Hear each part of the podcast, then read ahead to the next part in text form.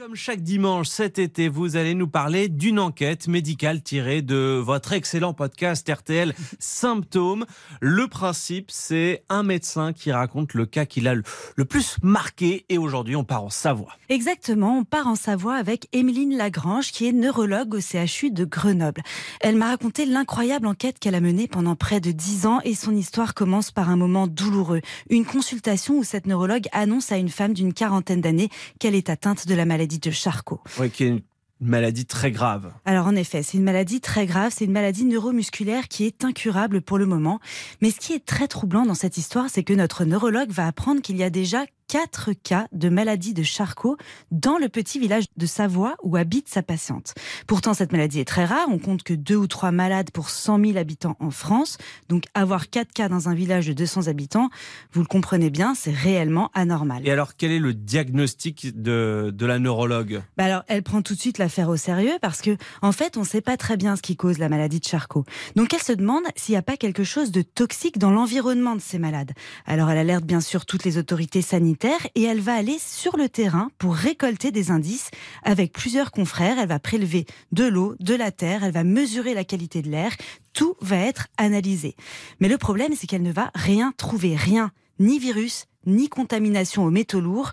Le mystère reste donc entier et la psychose s'accroît dans le village car en quelques mois, il va y avoir deux nouveaux cas de maladie de Charcot qui vont être détectés. Et alors comment elle réagit, euh, Emeline Lagrange, notre neurologue? Eh bien, elle va un peu faire avec les moyens du bord. Elle va faire remplir des questionnaires ultra détaillés aux habitants du village sur ce qu'ils mangent, ce qu'ils boivent. Toutes leurs habitudes de consommation vont être passées au crible.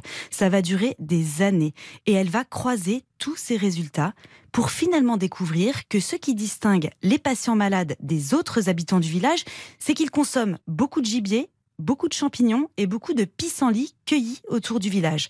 Donc à première vue, mm. on est d'accord, hein, il n'y a rien de dangereux avec ces trois habitudes. Mais dans le même temps, elle va s'entretenir avec un éminent toxicologue américain, c'est le professeur Spencer, et lui, il va lui dire, c'est les champignons. Alors ce professeur, il va même venir des États-Unis dans le village et les habitants vont tous donner les champignons qu'ils gardent dans les leur congélateur pour euh, en fait les faire analyser. Et qu'est-ce qu'on va trouver dans ces barquettes de champignons des personnes atteintes de la maladie de Charcot?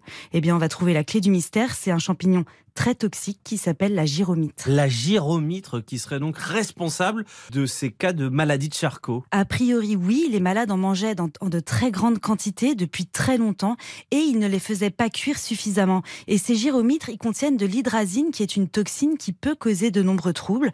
Donc ces champignons, bien sûr, ils sont interdits à la vente hein, depuis 1991, mais dans ce village, certains ont continué à en ramasser pour les consommer. Au total, il y a quand même 14 cas de maladie de Charcot qui ont été dénombrés dans ce village en 30 ans. Heureusement, c'est fini, hein, grâce à Emeline Lagrange et à ses confrères qui l'ont aidé.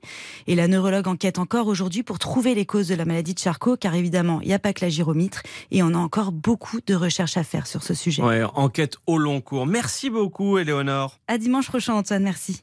Et je rappelle que votre podcast Symptômes est, est disponible sur l'application RTL, toutes les plateformes. Symptômes, c'est aussi un livre aux éditions Larousse.